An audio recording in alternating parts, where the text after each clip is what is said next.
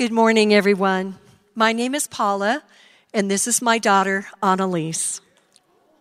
Today is the first Sunday of Advent, and as we prepare for Christmas and long for Jesus' return, we light this symbol as a symbol of our hope in the God who keeps the promises he made to our ancestors, to Abraham and his descendants. May it remind us to live with confident expectation in the name of the Father, Son, and Holy Spirit. Amen. The Old Testament reading is found in Ruth 4 10, 13 through 15. Also, Ruth, the Moabite, the widow of Mahlon, I have bought to be my wife to perpetuate the name of the dead in his inheritance, that the name of the dead may not be cut off from among his brothers and from the gate of his native place. You are witnesses this day. So Boaz took Ruth, and she became his wife. And he went to her, and the Lord gave her conception, and she bore a son. Then the woman said to Naomi, Blessed be the Lord, who has not left you this day without a redeemer, and may his name be re- renowned in Israel. He shall be to you a restorer of life and a nourisher of your old age. For your daughter in law, who loves you, who is more to you than seven sons, has given birth to him. The word of the Lord. Thanks be to God. The New Testament reading is found in Philippians 3, verses 8 through 11. Indeed, I count everything as loss because of the surpassing worth of knowing Christ Jesus, my Lord. For his sake, I have suffered the loss of all things and count them as rubbish in order that I may gain Christ and be found in him not having a righteousness of my own that comes from the law, but that which comes through faith in Christ. But that which comes through him, the righteousness from God that depends on faith, that I may know him and the power of his resurrection and may share his sufferings, becoming like him in his death, that by any means possible I may attain the resurrection from the dead the word of the Lord. If you are able, please stand for the gospel reading found in Matthew 1 1, 5 through 6, and 16. The book of the genealogy of Jesus Christ, the son of David, the son of Abraham, and Salmon, the father of Boaz by Rahab, and Boaz, the father of Obed by Ruth, and Obed, the father of Jesse and Jesse, the father of David, the king. And David was the father of Solomon by the wife of Uriah, and Jacob, the father of Joseph, the husband of Mary, of whom Jesus was born, who is called Christ, the gospel of the Lord. Praise be to our Lord Christ. Remain standing while we pray. Father God, thank you for a moment just to be in your presence, to let all the hustle and the bustle of the season slow, that we could behold you. We could behold your word. We can glorify you in worship. And we ask that today that would be true. Holy Spirit, be present in this place. Speak to us through your word. Minister to your people. Edify us, unite us, and to Christ as the head, to your glory. In Jesus' name, amen. Amen. Well, good morning, everyone. Take your seats if you haven't already. My name is Evan Riedel. I am one of the pastors here at New Life Downtown. I've been on staff for eight and a half years now. What is that? Uh, and I have a very important question to settle because we are family in this room this morning, and their kids are with us on this Family Sunday. And families do things a little bit differently, and even individuals within those families do things a little bit differently. And there are two types of people at Thanksgiving, I think. Maybe, maybe there's some, some middle ground, some gray space. But otherwise, there's two types there are those who are like me and those who are not. Those who are like me, which on that Thanksgiving fork, you try to get every piece of ingredient on the same forkful so that all of it is blended in your mouth at the same time. Can I see a show of hands of who are those wonderful people who just love experiencing the fullness of joy that has been set before you? Okay. And then there's people not like me who don't want any of their food to touch Would you be willing to show your hands and be. Those who don't like your food to touch, it's okay. I, I, was, I was asking Pastor Jay and a couple of people before service, I'm like, is this a real thing? Because it seems like it's a real thing to me. And, and Jay was like, yeah. There are two things, there are two kind of meals a year that I'll let my foods touch. One is Thanksgiving, and the other one is Mexican because that's the way that it's supposed to be. I'm like, oh, that's fair. That's fair. Okay. Well, happy Thanksgiving, you all and welcome. This is the first Sunday of Advent, the last Sunday in our series through the book of Ruth, which is taking us through November, which this is the last Sunday of November. Um, it is the beginning of the holiday season, or somewhere weeks into it, or not quite there yet. There are things beginning and there are things ending. And do you feel that? Do you feel this sh- shift? Hurry, hurry up, slow down. And I would just, I would be curious, would you join me for just a second and taking a collective breath as we transition from regular, regular time to, well, this is Advent time. It's not the pre holidays, now it's the full holidays. Now you're supposed to rush, but you're supposed to slow down. And can we just come and say, it's okay? And we're here together. So, on the count of three, can we just take a breath together to settle into just existing in the place where we're at right now? One, two, three. It is good to be with you here this morning. As we finish our series through the book of Ruth, I am asking a main question because Ruth is a beautiful example of literature. It's narrative at its finest, where there's uh, introduction and tension, rising action, climax, falling action, resolution, and it happens all within a short four chapters. And today we're landing ourselves in chapter four. And it's a beautiful story of that. But the central question that I want to, to talk about and look at today is how the story arc of Ruth actually takes place and how do we get from death and tragedy to new life and redemption? How do we as a people, through the story of Ruth, observing it, how does Ruth herself get from death and tragedy, which is how the story starts, all the way into chapter 4 now, where we're landing today? New life and redemption. And to do that, I'm going to look at a couple of, of, lenses through the scriptures. One is going to be a zoom in on the, on the, book of Ruth itself. Being only four chapters, it's not hard to show you in a few short minutes how the book is connected and how the book is put together to show us, okay, this is the arc of Ruth. But in that same vein, Ruth is not just a full book in itself. It's actually then the beginning of another story because it's the only book in the Bible that ends with a genealogy. It's a really fascinating narrative uh, device where they end the book beginning another story. And so we're going to look at so, where is this story in the midst of a greater story? And then we're going to try to see if we can identify our lives somewhere along that story arc that we're being invited into this gospel narrative story. And where do we go from there? So, the book of Ruth in itself, how do we get from death and tragedy to new life and redemption. And we see this in, Na- in, Naomi's story being overwhelmed with death and tragedy. This is the very opening of the book, chapter one. If you're, if you're in your Bibles, you might want to turn there and then track with me how we get into chapter four. Naomi's story, overwhelmed with death and tragedy in a foreign land, with a cut off lineage to new life and redemption of all of these things of family lineage and land. And it's really fascinating. If you're kind of a story Bible nerd, how these things get put together. When in the book of Ruth, there is a point that land and lineage are being cut off, because this is what happened. Naomi is married, she has two sons, there's a famine, so tragedy strikes. And so they leave. They've heard that the Lord is blessing the fields in Moab, so they go there.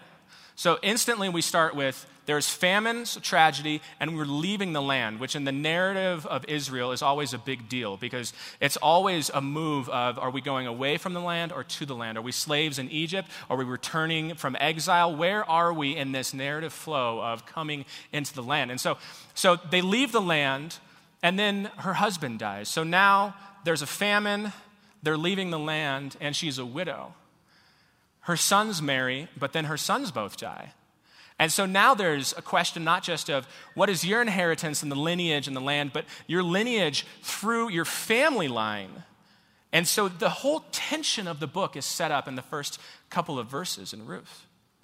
And you, you're supposed to get this sense that, oh, this story, this story starts really hard. How do we get out of it? Or is it almost a Job story where she just has to sit in it. And Naomi sometimes is, is referenced as a female sort of Job character. The one who says, Don't call me Naomi, call me Mara, because it's, it's just so bitter and there's so much grief and mourning that I'm going through. And, and in the story, you get from there to somehow now in chapter 4, so the rest of chapter 1, 2, 3, now in chapter 4, we actually see the resolution of the story. And it's, it's a beautiful way because what starts with death and tragedy, as you saw in some of the readings from the Old Testament in Ruth in chapter 4 this morning, ends in redemption and new life.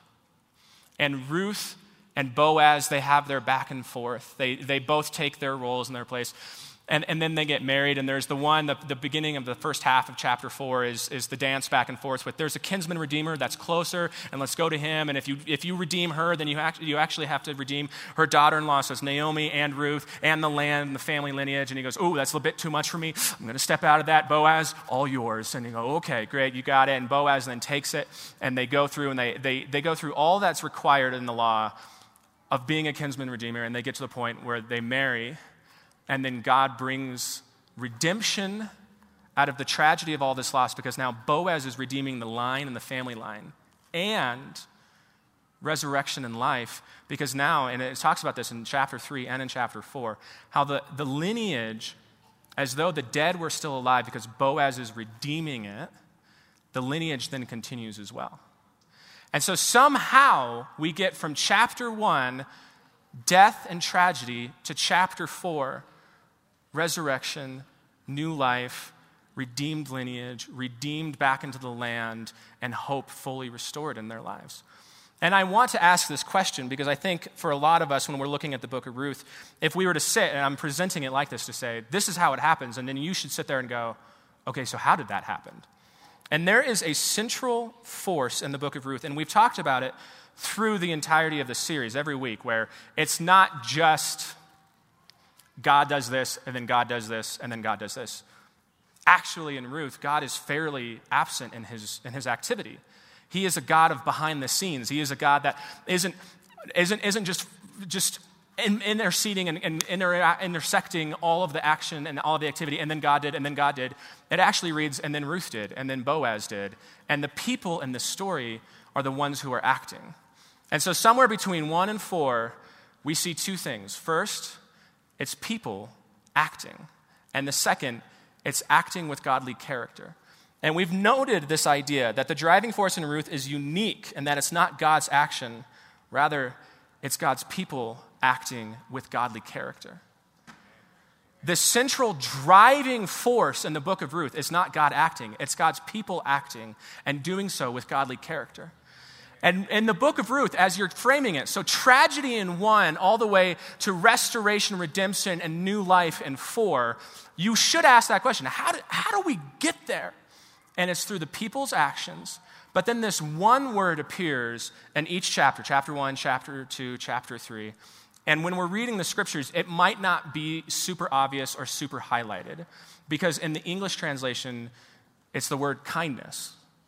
In chapter one, this is appearing in 1 verse 8, chapter 2 verse 20, chapter 3 verse 10. We translate it kindness a lot. But we've talked in this last series that it's actually the word hesed. The Hebrew word of hesed, which doesn't have this real like direct translation to now that was hesed. So in English, this is the equivalent. It's kind of this, uh, what, what is that? And so we say kindness because we need a word to describe it, but more, more accurately, we should be saying steadfast love and faithfulness. That the way that the book of Ruth bridges a gap from chapter one, tragedy and loss and death, to chapter four, life, is the people of God acting with the character of God of steadfast love and faithfulness.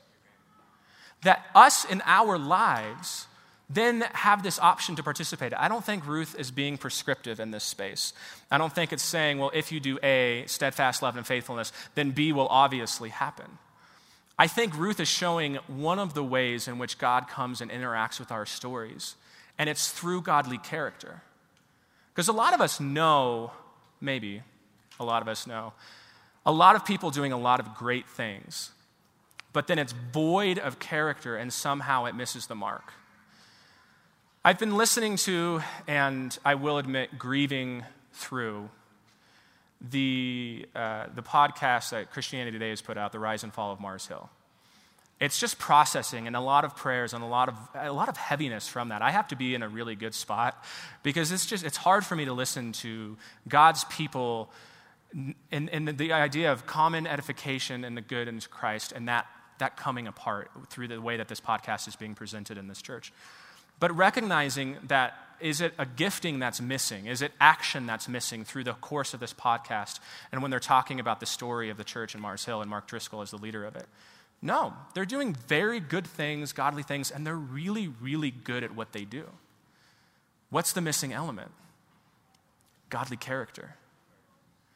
That what, what happens in the story is that devoid of godly character and godliness, the plans of God, the missions of God, the kingdom come of God actually then falls short or falls flat or fails at actually delivering. Which is really, really fascinating to say if I'm holding that podcast up because it's just been on my mind for weeks and months now as I've been listening through it, into the book of Ruth and going, this is Boaz and Ruth. They were not lazy, they were not sluggards. They were constantly looking for the opportunities to act and to do it in a godly way. This is Boaz in this chapter, in chapter four, in the first half of it, going, I won't redeem until I go through the godly actions of looking for the one who is closer to me, familiar in, in family line. And then if he says, No, I'll do it, he's saying, I'm agreeing with the way that God moves through godly action, and I'm not being lazy. But then he also combines that, and Ruth combines it, and Naomi combines it. And this is what they're saying in chapter one, and chapter two, and chapter three with the godly character of Hesed, steadfast love and faithfulness. And the, what happens as a result, then, I think, is in chapter 4, which is what we've been looking at. But then it's also bigger than that. Because the story doesn't just get from how do we get from death for tragedy to life and redemption. It's how we, it's a, it's a story of death and tragedy, life and redemption in the book of Ruth. But then the book of Ruth is set death and tragedy, life and redemption in the grand narrative of all of the scriptures. If you're ready, we're going to nerd out a little bit on this for just a second, so stick with me. Because the, the, the book of Ruth is a whole story in itself, but it's not the full story of the work of God and what he's doing in the scriptures. So to Naomi and Ruth, and this might have been their whole story, but it not being the whole story, because we know something that Ruth doesn't. We know the genealogy at the end. And this is what I say that Ruth doesn't. If you look in chapter 4 right now, if you look in your scriptures, the last couple of verses are a genealogy, and it counts four generations from Boaz to Obed to Jesse to David. And for them, they're probably like, we could read this and go, David, that's a big deal. It's the king. This is amazing. And to, to Ruth, it would have been like, okay, so my grandson Jesse had eight sons, and you're telling me if I'm still alive, that the eighth one is important for some reason. And it's this fascinating thing that in her story, it's a full story, but it's not the whole story of what God's doing in the redemption act of from death and tragedy to life and redemption. And let me say it this way the whole of the scripture starts not in the book of Ruth, but in Genesis and in the garden and in the fall and in sin and in tragedy of us rebelling in our own sinfulness and then death entering the world through sin. So that story of death and tragedy isn't unique to Ruth. It's actually in Ruth, but reflecting in some way. Well, actually, Genesis starts that story of death and tragedy. And then it goes through, and the genealogy is important. And I, I know a lot of times we go, genealogies, a whole lot of names, great. But if you will, scroll through me with a couple of the genealogy names that are mentioned in Ruth's genealogy. And this is important because we talked about it, and it was the, new, it was the gospel reading in the beginning of Matthew chapter 1. The, the genealogy for Jesus goes Abraham through Ruth and into King David, multiple generations, exile out of exile to Jesus. And I'm going to show you a couple of the promises that God was making through this whole thing. This is Genesis 1, the fall, then coming to Abraham, which is the pivot point in the scripture in Genesis 12. I will bless those who bless you. Those who curse you, I will curse. All the families of the earth will be blessed because of you. It's called the Abrahamic covenant, And what God is doing is saying, I know there is sin, and sin has allowed death, but I have a plan for life and redemption to come. And it's going to come through you, the man of faith, Abraham, so that through you, instead of a curse of the fall, all nations will be blessed. And I have this plan to start undoing it. And then from Abraham goes this genealogy that generation by generation, his line continues. And it goes through Boaz and Ruth to Obed to Jesse to David. And this is the Davidic covenant in 2 Samuel chapter 7. And the Lord declares to you that the Lord will make a dynasty for you. When the time comes for you to die and you lie down with your ancestors, I will rise up your descendants, one of your very own children, to succeed you, and I will establish his kingdom. Your dynasty and your kingdom will be secured forever before me. Your throne will be established forever. So between Abraham and David is Ruth and Boaz, and then all of them in the lineage culminate in the blessing and the kingship and the eternal reign of Jesus. And so, what we see is the story of the godly people acting with godly character, the steadfast love and faithfulness of Hesed, for them leads to this story of new life and redemption. There is the birth of a baby, and it's actually fascinating. I love in Ruth. We keep on saying, God doesn't directly interact, God doesn't directly act, God doesn't directly act, except God is the one who opens the womb for the child to be conceived and born. So God Himself is the one acting and willing new life. And then He takes their lineage and continues it to David. And then David is promised an heir forever, and we get to the person of Jesus. And so in the story, the outsider Ruth, the Moabitess, becomes actually a key part paving the way of the entire story of death and tragedy in the garden to be undone through the faithfulness of God's people in action.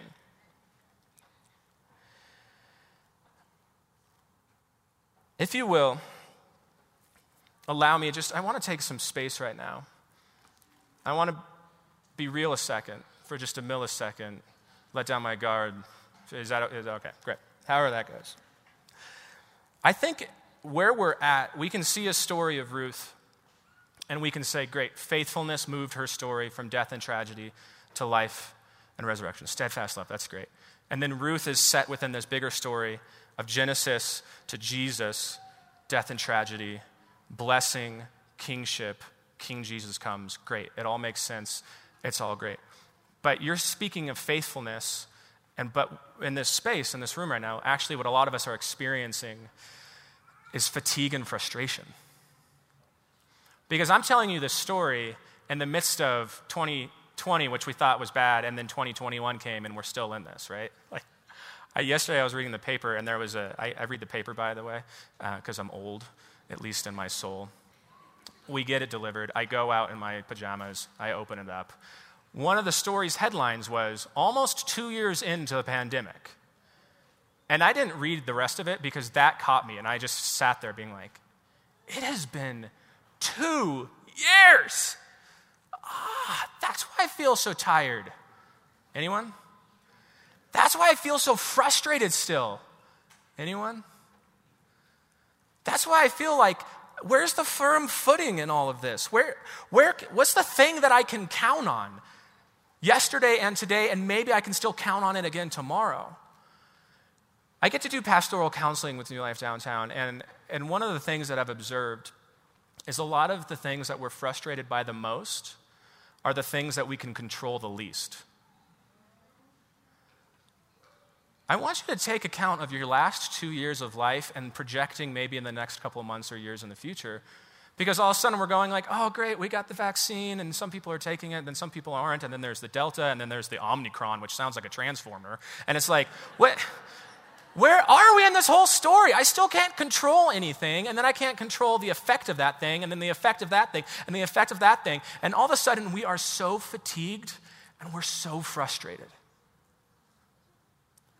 And I'm coming with a word and saying, guys, as a church, as a people of God, Ruth is imploring, the author of Ruth is imploring us move the story forward with our action and our godly character, with our steadfast love and our faithfulness.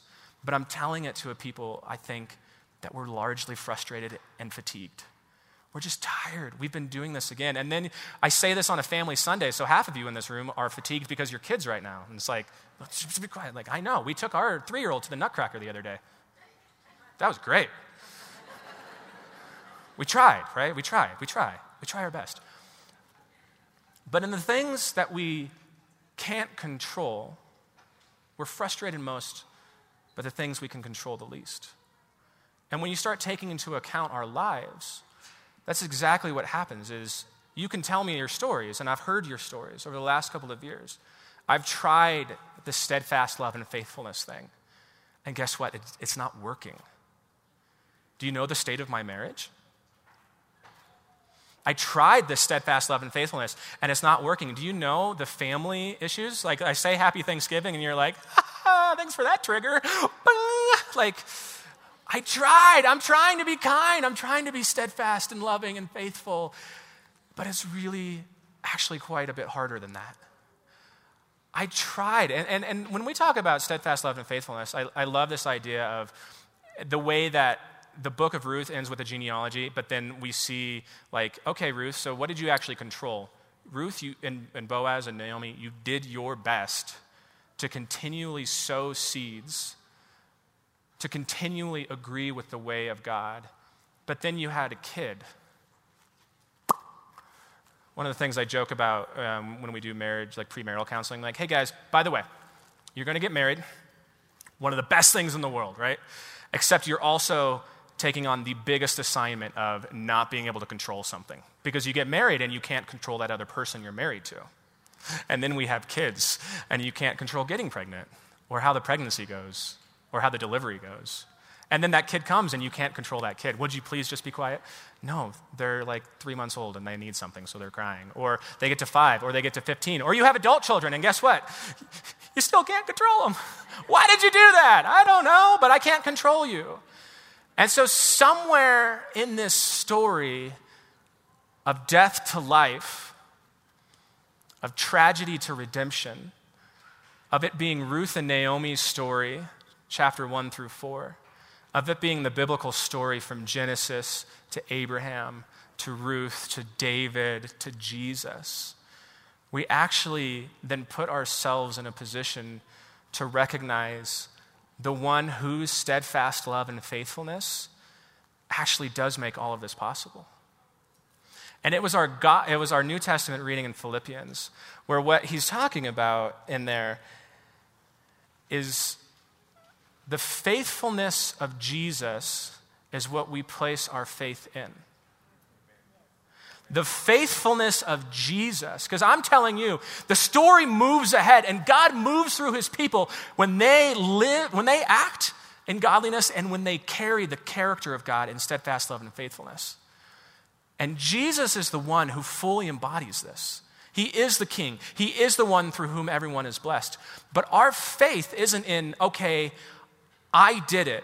I had this COVID thing and I muscled up. And like I'm saying, you guys, we're fatigued and we're frustrated because we can't control a lot. And it's going, yeah. But there is one, and I'm always so thankful for this, who is sovereign. How many times do I get to the end of my rope and I find that's where Jesus is just starting his sovereign control and going, oh God, and my faith isn't if I am faithful enough and loving enough, then this result will happen. My faith is Jesus, you are the faithful one to the Father, even to the point of death. Father, you are the loving and faithful one to the Son, and you did not abandon him to the grave, but resurrected him. And as I have my faith in Jesus, and his faithfulness is to the Father, and the Father to the Son, who sent the Spirit, and by the power of the Spirit, resurrection life was breathed into his lungs, and on the third day he rose from the dead. My faith is in that, then too I am resurrected. And how do I get from death to life in Jesus and in his life and resurrection? Because he took on death, God overcame death and brought new life. And how do I get from tragedy to redemption in Jesus? Because he's the one who takes our stories and goes, I know you're not sovereign, but keep hoping in me that I'm at work, just like Ruth. I'm at work. I'm behind the scenes. I'm doing it a little bit longer, a little bit longer. It's, I'll, I'll work it all out. I'll show you. And I love that fact of we, we get to the point of like, how long, God? How long? Because sometimes we too, we ask this question of, God, I've been sowing for so long, but it just doesn't feel like I'm reaping it. And I want to encourage this. I feel like this word came a couple of weeks ago in community that we, a bunch of us were praying together. We reap the substance of what we sow, but not the measure. We reap the substance of what we sow, but not always the equal measure of what we sow. And sometimes we get so frustrated God, I've put in 10 times the effort and I'm not gaining 10 times the effect. And at the end of ourselves and at the end of something we can't control, most likely another person, we get to this point where we go, all right, maybe it's not that I can control or can't control it, but in faith, I'm putting my faith in your faithfulness, and now I'm waiting for you to do it. Because the Lord of the harvest is not us, it's Him. The one who brings a, a, a fruition of our, of our efforts is not us, it's Him. One waters, another sows, but God makes it grow. And it's this idea that God, at some point, I can't control it. And I'm frustrated the most at what I can control the least. And so I'm just either going to hold on to this fatigue and frustration, or I'm going to get to the point where I'm going to let it go and give it to you. And hope, and that's the week, this week of Advent, hope that you will not abandon me to the grave, but that in this lifetime or the next, you will bring new life in this lifetime or the next, you will bring restoration of all things. In this lifetime or the next, you will do exactly what you've promised to do through Abraham, through Boaz and Ruth and Naomi, through David, through all of the kings, through all of the lineage, into the person of Jesus, and that in him my faith is, therefore my hope is not going, is this actually going to happen? Because our hope is a confident expectation based on past or present circumstances. And what's my past circumstances that means this hope is secure? That when I continue in a way of steadfast love and faithfulness, it's not all lost. That Jesus died and was resurrected. And in his death, I have died. And in his new resurrected life, I have new life. And that we're then contending for that life in the here and now. Beloved, we're tired. It's hard to trust. It's hard to think is this going to get better? Because again, I open that paper and I go, oh, good, a new variant. Man alive. Oh, good, oil prices. Something else I can't control. Oh, good, inflation. That's fun. Can't control it. But what we're trusting and what we're hoping for isn't something we can control. It's in the God who is sovereign over all of it. And as I pivot to the table now, there's another line that was, was gifted to us. It was a grace to my family. It hangs in my son's bedroom. Uh, of a servant of God who's come before us, Corrie ten Boom. And she left me with this line because I want you to hold all the things you can't control in your hand, all the outcomes you can't actually control, all the sorrows and the fatigues, and I don't know what to do with this. I want you to hold all of that.